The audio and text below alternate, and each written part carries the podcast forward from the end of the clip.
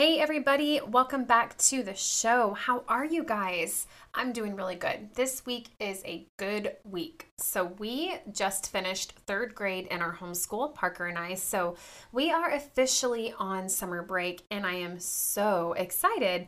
I don't know about you guys, but that means more time in the garden, more time in the kitchen, more time doing all the things that I love to do. So, I'm really excited about having a break from school. So, today I thought that we would shift gears just a little bit and talk about some homesteady things.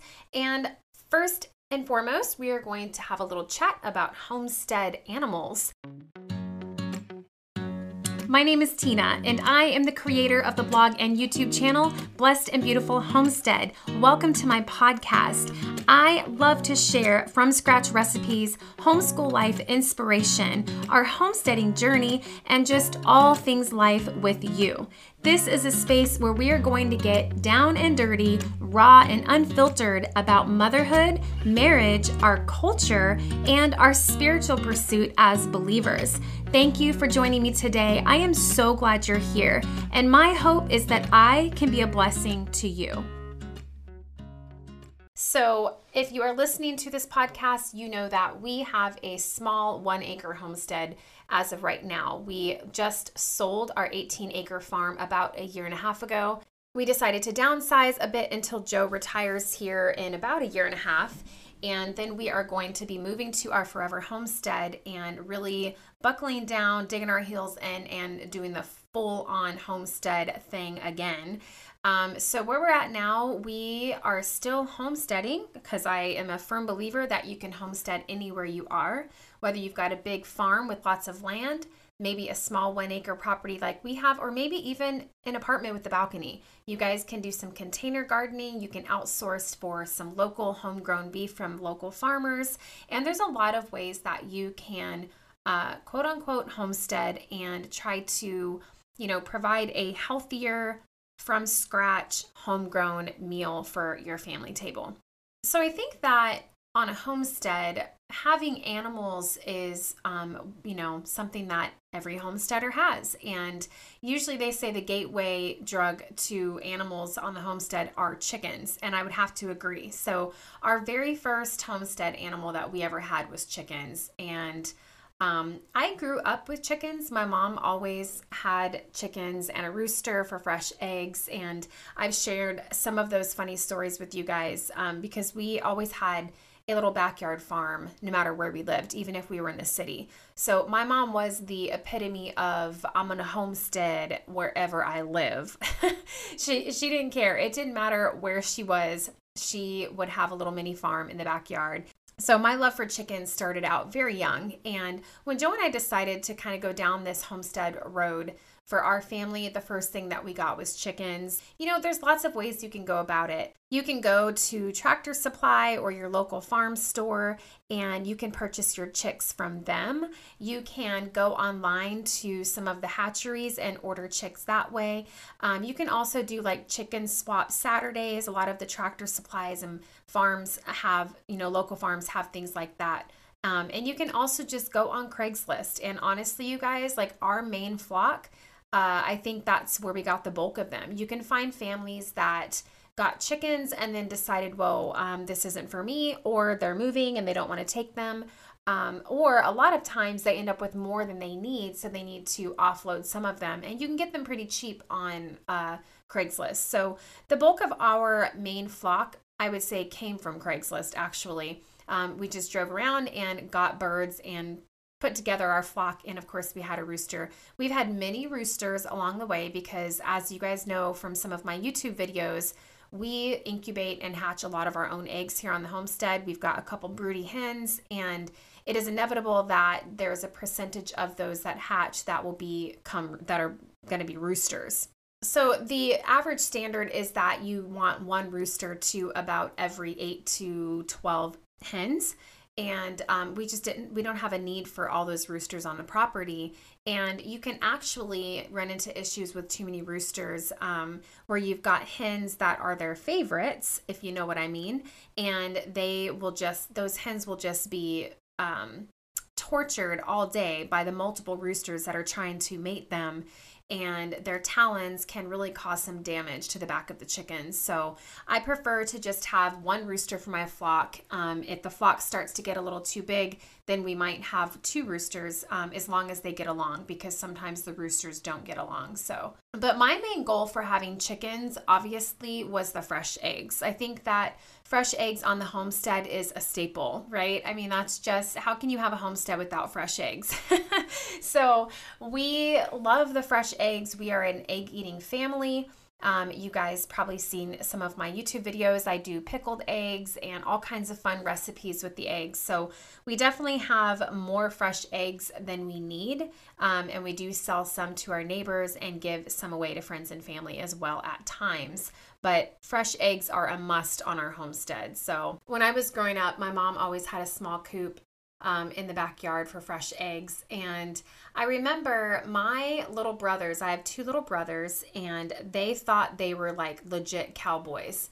I don't know where they got them from, but somewhere along the way, they um, acquired these cowboy hats with these little leather vests and cowboy boots, and they would run around the property all day, all night in that attire and would refuse to take it off. And I remember one time we heard the chickens just going crazy, and my mom's like, What's going on out there? And we go outside and we run to the chicken coop, and what do you know? My brothers are out there plucking the feathers out of these chickens to have feathers to put in their cowboy hats. And I'm not just talking the little feathers, I'm talking like the butt feathers. And um, and the big wing feathers. Anybody that has chickens, you know what I'm talking about. Those are um, much larger feathers, and they were plucking them out just so they had a variety of feathers to wear in their cowboy hats. So they were so funny. They they thought they were cowboys, and um, but yeah, chickens are they're super fun. I think that chickens are very easy to maintain. So I don't, you know, if you have chickens, um, you know what I'm talking about. If you don't have chickens, but you're thinking about getting chickens or you want chickens someday, I just want to let you know that from my perspective, chickens are super easy to keep. Um, you need a coop and you need to make sure they've got some food and some fresh water and maybe a nesting box or two for them to lay their eggs in. And you guys, that's it. So um, we have a coop that we uh, leave open, and we don't have too much of a problem with predators here on this new property. We had major predators at the farm that we just sold um, fox and hawks and all kinds of things that were eating our chickens. But here we haven't had too much of an issue. We've had a few hawks, um, but other than that, we've been all right. So we leave the coop open and the chickens go in the coop at night about dusk when the sun starts to go down. They go in for the evening on their own and get up on their perches, and then in the morning they come out at their leisure and they free range in our on our property all day. So you can keep your chickens locked up in a coop. You know, a lot of people do that. I personally prefer to let them free range. Um, even if you have issues with predators, if you want to do like a chicken run off of your coop that's fully enclosed with chicken wire to protect them from the predators, something like that.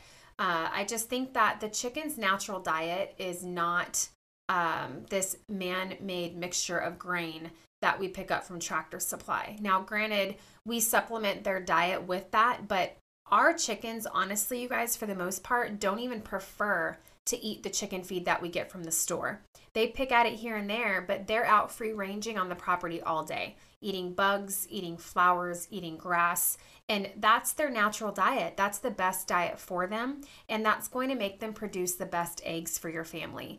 You can tell a chicken that is raised on grain versus a chicken that is raised on pasture.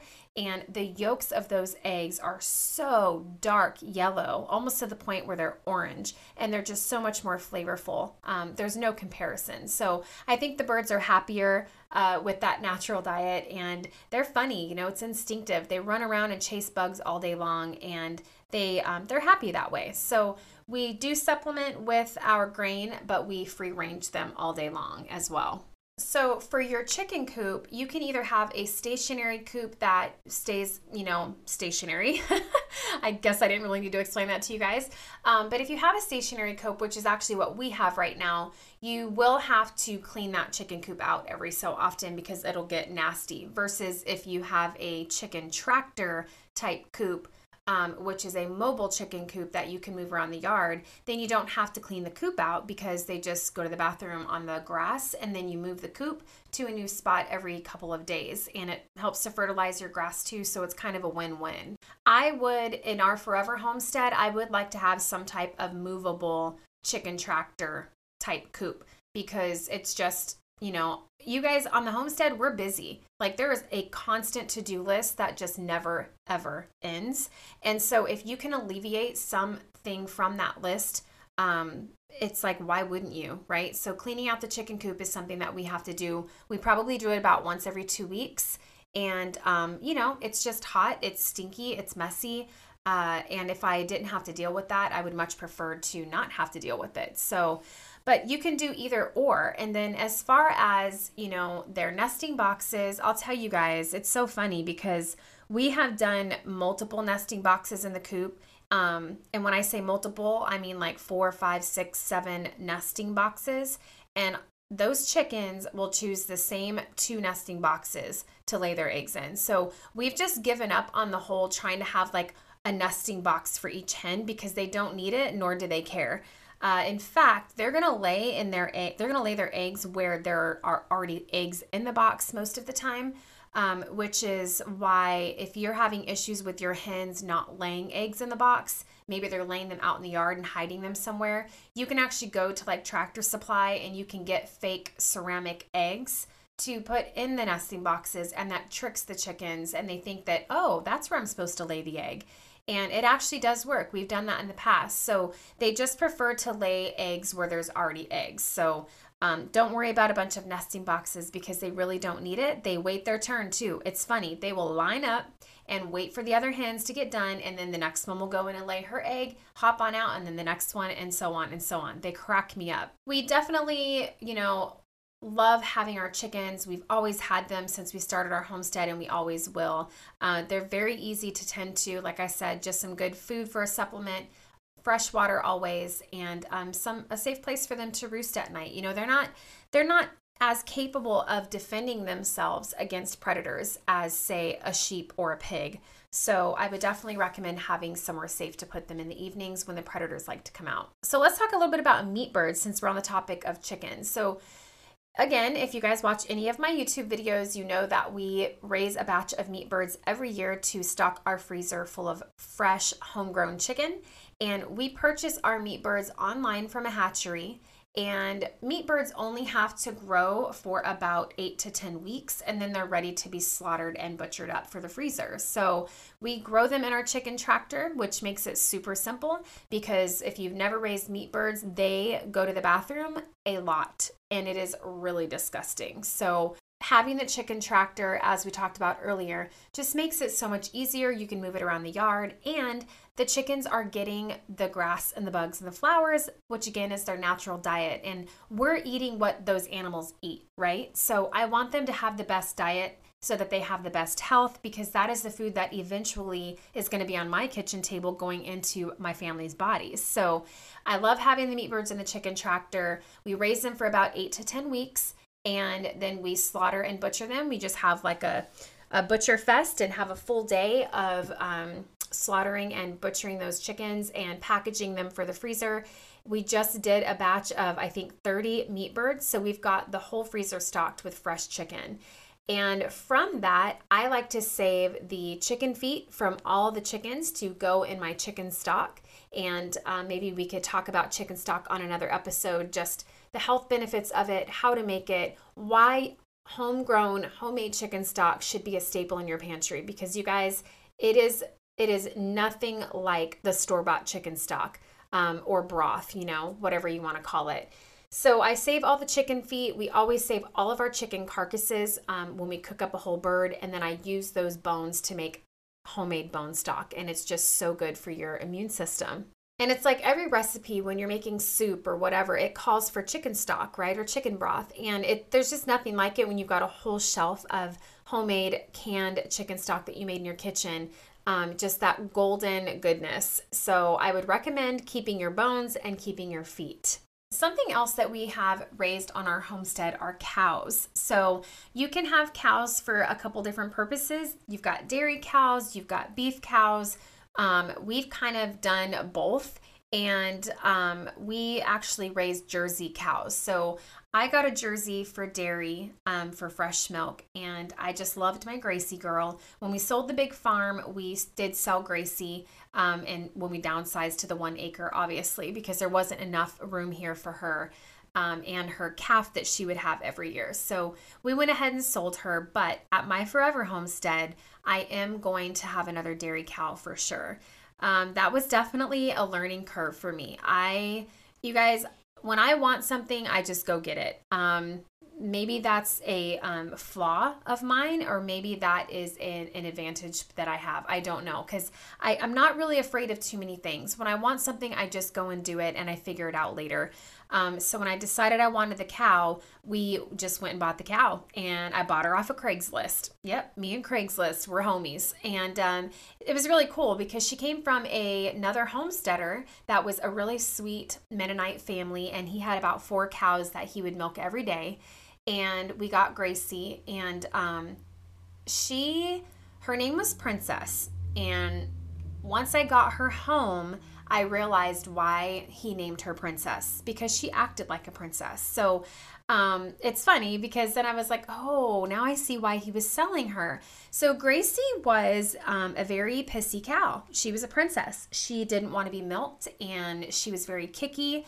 and very shifty in the milk stand. And when I got her, you guys, I didn't know the first thing about milking a cow. Are you kidding me? I just wanted it. I liked the idea of having my own cow. I liked the idea of having the fresh milk. It was something that I wanted to learn and I was going to do it even though I didn't have a clue what I was doing. Now, when I was a kid, my mom bought a goat. We had a Nubian goat that we milked every day because my brother was allergic to cow's milk. So we went and bought a Nubian and we would milk our goat, Penny, every day. Me and my brothers would. So that was the extent of my milking experience. Well, let me tell you, there's a big difference between milking a cow and milking a goat. There's, you know, a lot of similarities, but there's also a lot of differences, especially when you've got a cow that, you know, has a little bit of an attitude. So when I tell you guys, I almost gave up on Gracie, I mean to tell you, I almost gave up on Gracie. Me and Joe both had gotten kicked by her many times. She knocked over many milk buckets. Um, she was just like, I'm going to wear the pants and I'm going to do this if I feel like it. And if I don't feel like it, we're not doing this today. And I was looking through YouTube, I was desperately searching for a way to keep her from shifting and being kicky while being milked. Because you guys this is a thousand pound animal and your your shoulder and head is under the flank of that animal milking them. So it's it's really a scary thing when you've got a kicky animal. And you know the whole don't show them fear let them know who's boss. Yeah okay yeah say that when you're under a thousand pound cow but i was desperately searching youtube for a way to get her to stop being kicky and I came across this lady, an older lady that I think she was living in like Ireland or something. And she milked her cow and she was talking about how her cow was this kicky, pissy cow and she had to break her of it. Do you guys know what she did to break her cow of kicking her? She would tie one of the cow's legs to the stanchion post while she milked her. And I saw this little old lady wrap this lead around the cow's ankle tie it to the post, and then milk the cow. I thought, oh man, there's no way I can get a lead around Gracie's ankle. Like, there's no way. She's not having it. And this little old lady was like, you know, do it. They're not going to like it at first, but they'll they'll get used to it. So I went out there and I had a little talk with Gracie and I said, "Gracie, look, we're going to do this whether you like it or not. So we can either have fun and do this together every day, or we can go at it and we can fight every day, but I'm gonna milk you. And we had a little talk. So, all I used at the time, I had a dog leash actually. And you know, the dog leash has the hoop in the end of it and then the latch on the other end. And I swung that lead around Gracie's ankle, put it through the loop in the dog leash, and I cinched it tight. Not too tight, of course, it didn't hurt her. And then I used that lead and I pulled her leg back to the stanchion post so that I could tie her off. Now, if you guys could have been a fly on the wall, let me tell you, because this was not a pretty sight, okay? First of all, I was a little scared. It was the first time I had ever done this. Gracie was not happy. And she was kicking and just going crazy in the milk stand. And I held on to that lead for dear life, you guys. And I finally cinched it down to the stanchion post and I got her tied off. I milked her out and there was nothing she could do about it. She tried to shift here and there, she tried to kick, and then she realized she couldn't kick, and she finally calmed down and started eating her hay. So every day after that, I went out there and I would tie Gracie's leg back. And you guys, before you know it, she became accustomed to that. And she actually would put her ankle back for me to put the lead around it. I'm not kidding you. I felt so accomplished. Like I was so proud of myself that I didn't give up, I didn't let her win. And whether it was um, ideal or not, I had found something that worked for me and Gracie, and she didn't even mind it. She would put her little ankle back and I would tie her back. And um, not only that, it would keep her legs out of the way uh, while I was milking her. So it worked out really great.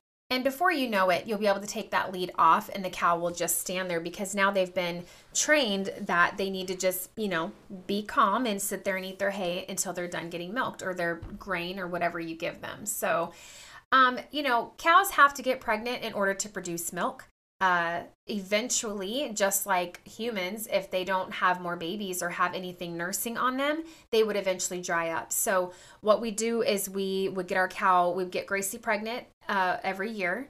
And um, about two months before she would calf, we would dry her off, which means we would stop milking her to give her a break uh, and get her ready to have that next calf. And um, the idea was that we would raise that calf up uh, into butchering age, and then we would have fresh beef for the farm as well. So we did do that, and there are a lot of opinions on what kind of cow you should have for dairy, what kind of cow you should have for beef.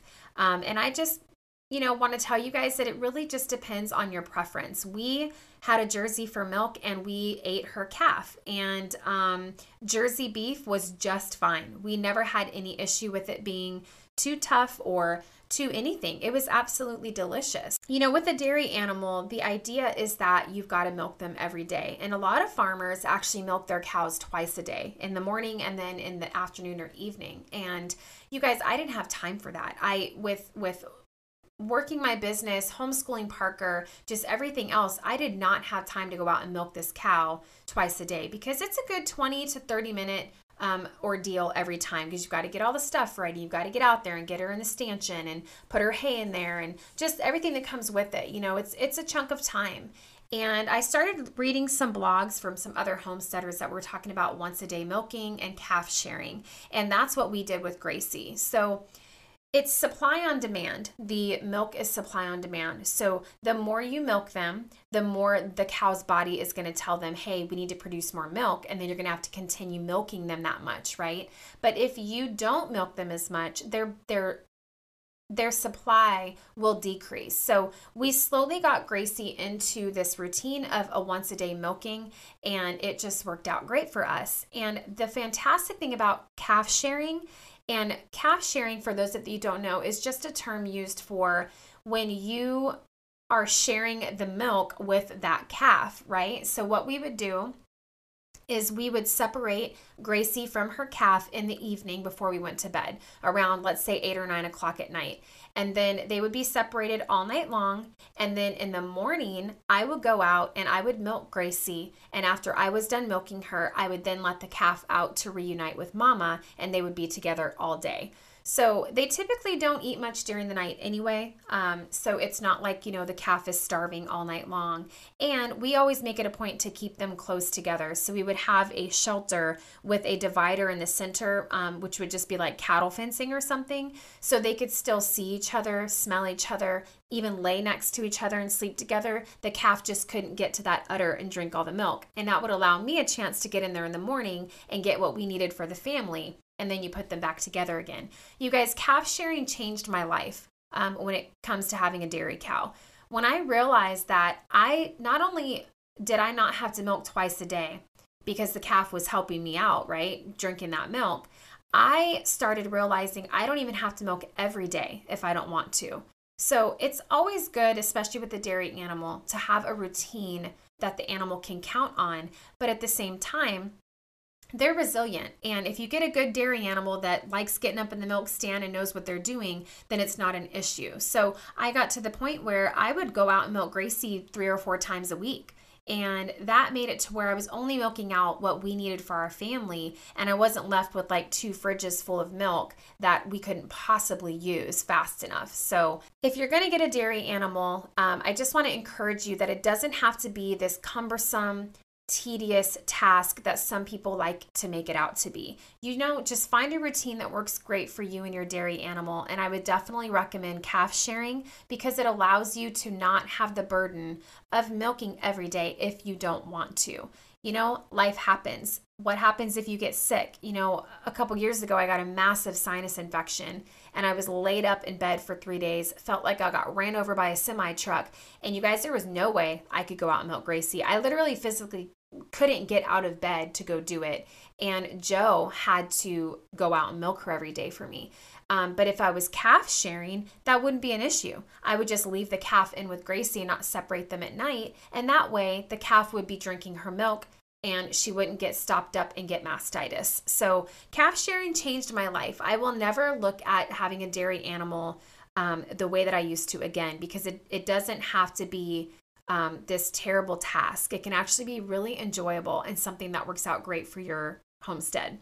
Now, my goal when we retire here soon in a couple of years and we move to our forever homestead is to have um, enough pasture that we can have cows again. I want to raise my own beef cows. I want to have a dairy cow again for sure. Um, and you know it is it is a little bit more difficult if you don't have any grazing pasture for the cows because cows eat a lot. And that was one issue that we had even on the farm because we had 18 acres, but only three of it was cleared. The rest of it was all forest and there was no pasture grass. So that really left most of the time, that left us to go and source hay from other areas and alfalfa for the cows. And it can get expensive. And um, if you don't have a good, steady source of hay that you can that you can rely on, it can be cumbersome trying to find that hay for your cows. And especially in the wintertime, um, you've got to be stocked up on hay because there isn't going to be any pasture grass for them to eat. So I definitely want to have enough pasture that we can bale our own hay and um, put that up for the winter and everything and not have to worry about sourcing hay from somewhere else. You know, you can have a, a bull on your property if you want to be able to um, breed the cows every year uh, like I said, with that dairy animal, she's got to have that baby on a um, continuous schedule in order to keep producing milk. So every year you've got to get her pregnant. You can either have a bull or you can do artificial insemination, and we've done both. Um, artificial insemination, you just have a farm vet that comes out and inseminates the cow, and we we were successful at that. And then we also had a bull on the property um, that was successful at getting our cow pregnant. If I had to say which one do I prefer, because our property was as small as it was, having a bull was a little difficult because he was a handful and um, you know breaking the fencing all the time and he had big horns and just handling him if joe was working and um, i had to handle him on my own that that got to be difficult at times so artificial insemination is a great option for the small homestead where maybe you don't have the time, resources, or space to have a bull on the property. But either one works great, and we've done both. And artificial insemination is actually not that complicated or expensive, at least not in our experience. Um, you can go online to reputable companies and purchase your uh, bull semen from that company, and then you have that shipped to the vet that you use, and they keep it safely stored in the freezer and um, they come and administer that to the cow when it's time. So, you know, it's it's successful. It works. You know, if you do artificial insemination, that's one less cow that you have to feed if you don't have a bull on the property.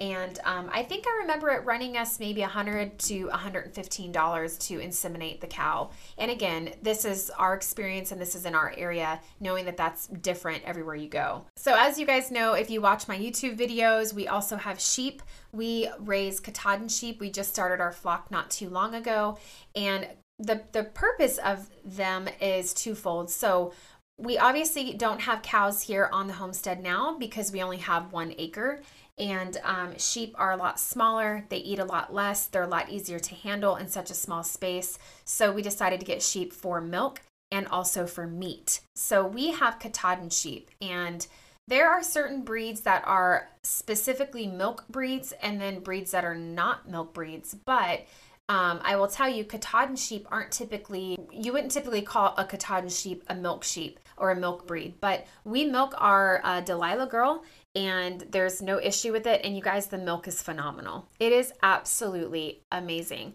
And if I had to to choose, I would actually say that I prefer sheep milk over the cow's milk. Um, the sheep milk is much thicker.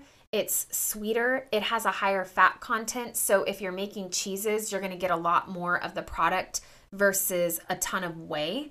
Um, when I would make cheese with Gracie's milk or cow, I would have, I could use, you know, three, four gallons of milk and just get a ball or two of mozzarella, and the whole rest of the pot would be liquid whey. Versus if you're making cheese with sheep milk, it has such a higher fat content that you're going to get more of the cheese product and less whey. So um, I do prefer the taste and the texture of the sheep milk. Uh, it, it does not, in my opinion, have any grassy or earthy flavor.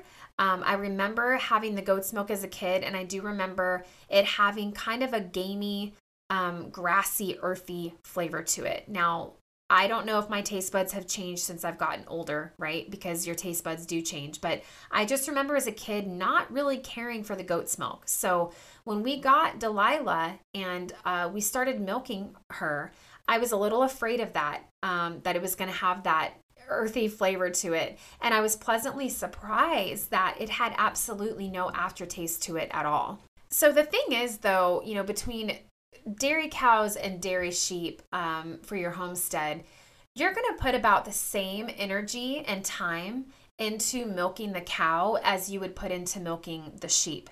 But the return is going to be a lot less when you're milking a sheep. So I can milk Delilah and I might get a pint uh, to a quart of milk from her out of a milking versus when I would milk my cow, I was getting a gallon and a half to two gallons of milk from her. When it comes to quantity, if you have a small family and a small homestead, having a dairy sheep might be better for you.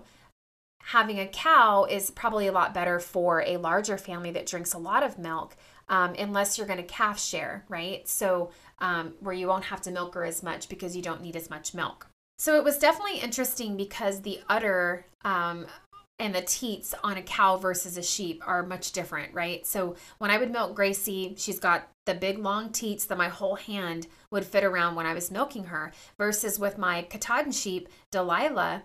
Um, she's not a quote unquote milk breed. So there are some sheep that have the big teats, but the Katahdin breed does not have big teats. So her teats are maybe, oh my goodness, maybe two inches long um, versus my cow that was what four inches long, five inches long. So big difference. You're no longer milking with your whole hand, you're milking with three fingers.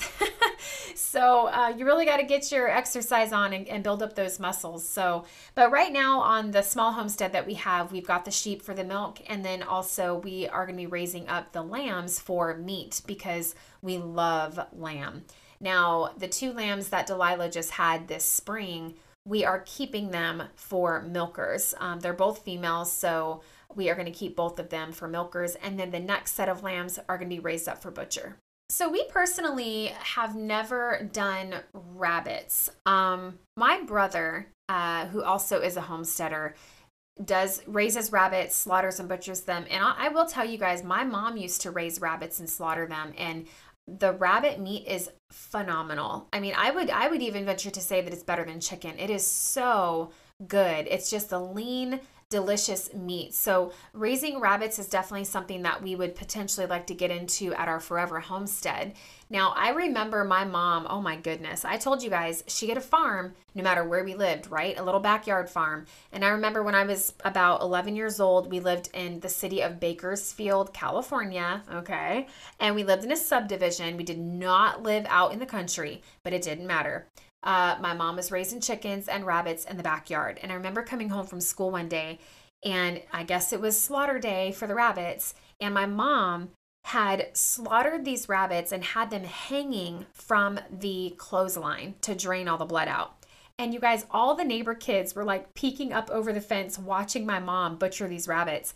And I came home from school and I was just mortified. I was like, Mom, do you have to do that right here where everybody can see? I was so embarrassed, right? So I remember that vividly um, from when I was a kid, but I also remember that that meat was absolutely delicious. And my brother swears by it. And I do know um, from having them as a kid that, again, rabbits are also very easy to raise. You've got to have a good rabbit hutch um, to keep them from predators, food, and water. And that's it. And by the way, just so you know, their manure is an excellent source of fertilizer for your garden. It is very good for your garden. So, um, rabbits are great, and maybe in the future, here soon, we will venture into that. Now, let's just chat for a few minutes about pigs. So, Pigs, you guys, I love pigs. In fact, I'm even trying to work on Joe and talk him into getting a feeder pig or two for the homestead. I'm slowly working on him. Um, you know how it is, ladies, right? We got to just give those little gentle nudges like, hey, what do you think about this? And uh, just stay on it. And um, most of the time they come around. But pigs, in my opinion, we, we raise them at the farm and they're super easy to raise. Um, they don't require much. You need to have good fencing, some type of shelter so they can get out of the weather and the elements, especially when they have their piglets. They've got to be kept warm.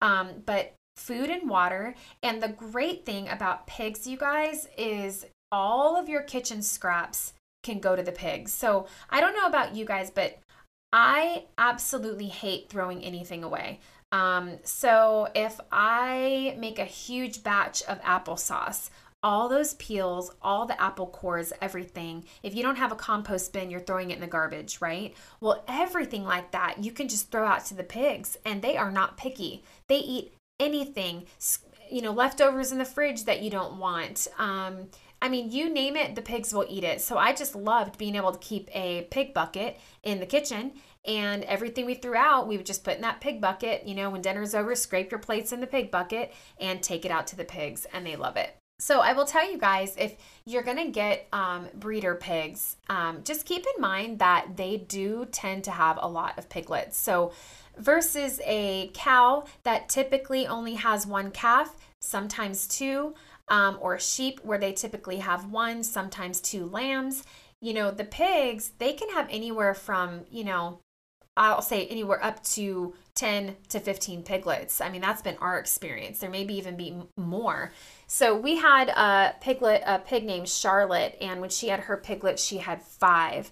And then we had another pig that we called Mama Pig, and when she had her baby, she had 12 piglets, you guys. So just keep that in mind as far as space, um, because you never know how many piglets they're going to have and they they're going to get big you know whether you're going to raise them up and sell them or you're going to raise them up for meat they're going to get big so you're going to need a space to contain them. And of course there's lots of different breeds of pigs. When we were raising pigs on the farm we were raising american guinea hogs. So american guinea hogs are um, you know shorter smaller black pigs that are kind of like the perfect small homestead pig. They don't get very big. They don't require a lot of space. They're um, have a good temperament to them but uh, I think if we do pigs again, I'm actually looking at doing the Berkshire breed. And one of the reasons is with the American guinea hogs, while they were great, um, the cuts of meat just weren't as big. You know, with the American guinea hog, you would get a pork chop, but it was a small pork chop versus one of the larger breeds of pigs where you're going to get that nice, big, thick pork chop that we're used to seeing. And then the same thing with the slabs of bacon, right? Because um, that's something that we get really excited about in this house is the bacon, you guys. So I'm thinking about trying a new breed that we've never done before. Um, but I am working on Joe, so I will keep you guys posted if I'm successful at talking him into a couple feeder pigs. so we've also had ducks on the property, and um, really ducks are great. So we have uh, we have slaughtered them and we've eaten them. Duck is delicious, especially if it's cooked right with a good glass of wine on the side. Um, and of course, if you've got female ducks and they're going to lay an egg every day. And you guys may know that duck eggs are um, high quality for baking. Now, me personally, I can only eat duck eggs if they're baked in something or if they are fried, like you would fry an egg for breakfast. I'm a big texture person and I have done up a whole skillet of scrambled duck eggs before and I just didn't like it. They're very fatty and jiggly jello-y and I'm a texture person and that just didn't work for me and I ended up giving the whole pan of eggs to the pigs. So, we're not big duck egg people. Now, I will use them all day long in baking. I'm, I'm all about that. Now, Joe does not care for having ducks on the property. So, I'm going to tell you guys why. And I would say that if you're going to have ducks, it might be good to have them in an area where you don't really care about the terrain of the property because they like to burrow down into the dirt with their beaks and try to find food and everything. So they leave these big gaping holes all over the yard. Now, again, this is my experience. So maybe somebody out there is like, oh, our ducks don't do that. Well, every time we've owned ducks and we've owned many different breeds, um, we've always had this issue. And Joe is a stickler for um, the property, and we just would have these big gaping holes in the landscape from the ducks. And um, so, as of right now, we don't have ducks on the homestead. We did up until a couple months ago, and we actually sold them to a really sweet couple that wanted them for pets. So, the other thing about ducks is sometimes the males would want to rape the chickens. So that is a big issue. Um, some people laugh about it and think it's funny, but it's actually it is not good for your flock of chickens. So I'm just going to get a little uh, down and dirty for those of you that don't know. Um, if you Google a duck's penis, okay, that thing is like something from outer space. I'm just going to tell you. I don't know. Sometimes I'm like, God, what were you thinking? Um, it is this long, huge, corkscrew looking thing now, that fits great in a female duck. I mean, they are made to um, accommodate that. But a chicken, a hen, is not um, made to accommodate that size. And it can actually cause great damage to your hens and it can end up killing them. So, we have had some issues with some of our male ducks that would, you know, try to mate with our chickens and um, it, it would just torture them because the ducks are usually bigger than the hens and um, it can cause some major issues with the back end of the chicken and cause them to die. So we just really don't have a purpose as of right now for having ducks on the property. I really only got them because I like to look at them and watch them. If you have a pond or a water source, they're just so funny. They get so excited when they get in the water and they flap around and they're just lovely. So if you have a pond, um, in an area to have them where you could maybe keep them separate from your chickens, then I would say go for it. Now, some people don't have issues with the ducks mating with the chickens, and we have had some males that didn't do that, but we have had some that do. So, just a, a note of warning there with the male ducks. You know, we have plenty of chicken eggs. Like I told you in the beginning of this show, we have more eggs than we can eat. So I don't need duck eggs. And um, because we've had the issues with them tearing up the yard and, you know, tearing up our chickens, we just don't really have a purpose for them right now. So, right now on the homestead, I think we have about 25 hens, and um, some of those are babies because, as some of you know, we just got done doing a batch of incubated eggs, and then we also had two broody hens that hatched some, some babies. So, we've got about 25 chickens altogether, and then we have one rooster. So, um, I'm not sure if we're going to have any more roosters come out of the ones we just hatched. Most likely we will.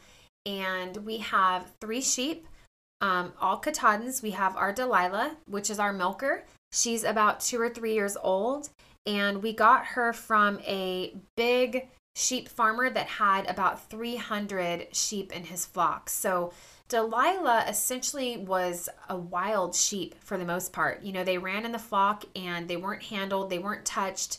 Um, so we had to really, really work with her and tame her um, when we got her. And it was really hard to find the Katahdin breed around where we live in Virginia. I had to drive three hours to Maryland to get her. And I specifically got her because she's a hair sheep. So you can either get a hair sheep or you can get a wool sheep. Well, I don't plan on selling wool or making sweaters. So I don't want to have to deal with shearing a sheep. So I purposely got a hair sheep um, which is a breed of sheep that does not have wool. So you don't have to do anything. You don't have to shear them.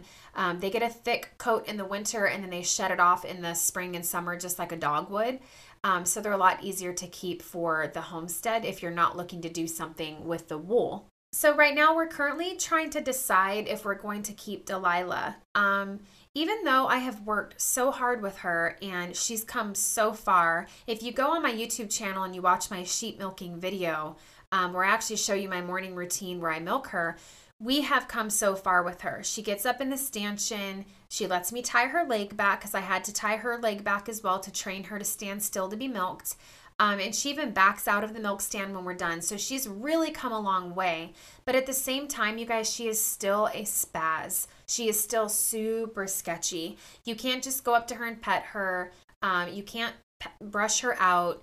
Um, just today, when I went out to feed the animals, she thought I was coming to her and I wasn't. I was just walking around her and she freaked out and ran and trampled one of my broody hens and all three of her new baby chicks. And for the life of me, you guys, I don't know how they're still alive. I, I just don't know because she's this heavy animal trampling these little birds and all of them are okay.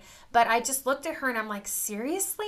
She will run and freak out and knock over bowls of food. Um, just she's just a spaz like that because she's not tame. She came from a huge herd of sheep. So I don't know if we're going to keep Delilah. She's teaching the lambs bad habits, and the lambs are very friendly and tame because we have touched them and handled them a lot since the day they were born. So I might end up um, putting Delilah in the freezer and keeping the two lambs as my milkers since they're tame and trained and they know us. I mean, the lambs will come right up to us and, you know, love on us and put their little knee, head on our knees and they're super sweet. So, a lot easier to handle. So, all we have as of right now is the sheep and the chickens and um, maybe a couple of pigs if I can talk Joe into it. I don't know, fingers crossed. but in our forever homestead, you guys, here in a couple years, um, I'm definitely gonna have my chickens, probably gonna have a little flock of sheep, and um, I do want to have a small herd of beef cattle to raise for meat. And then also, I would like to have another dairy cow. So, um, some pigs, maybe, and maybe some rabbits, something like that. So, as of right now, um, even with what we have, we don't buy meat from the grocery store. I have a full stand up freezer loaded with chicken. I've got a full stand up freezer loaded with beef. Um, and then when we start raising pigs again, we've got pork. So I just love the self sufficiency of it all, you guys.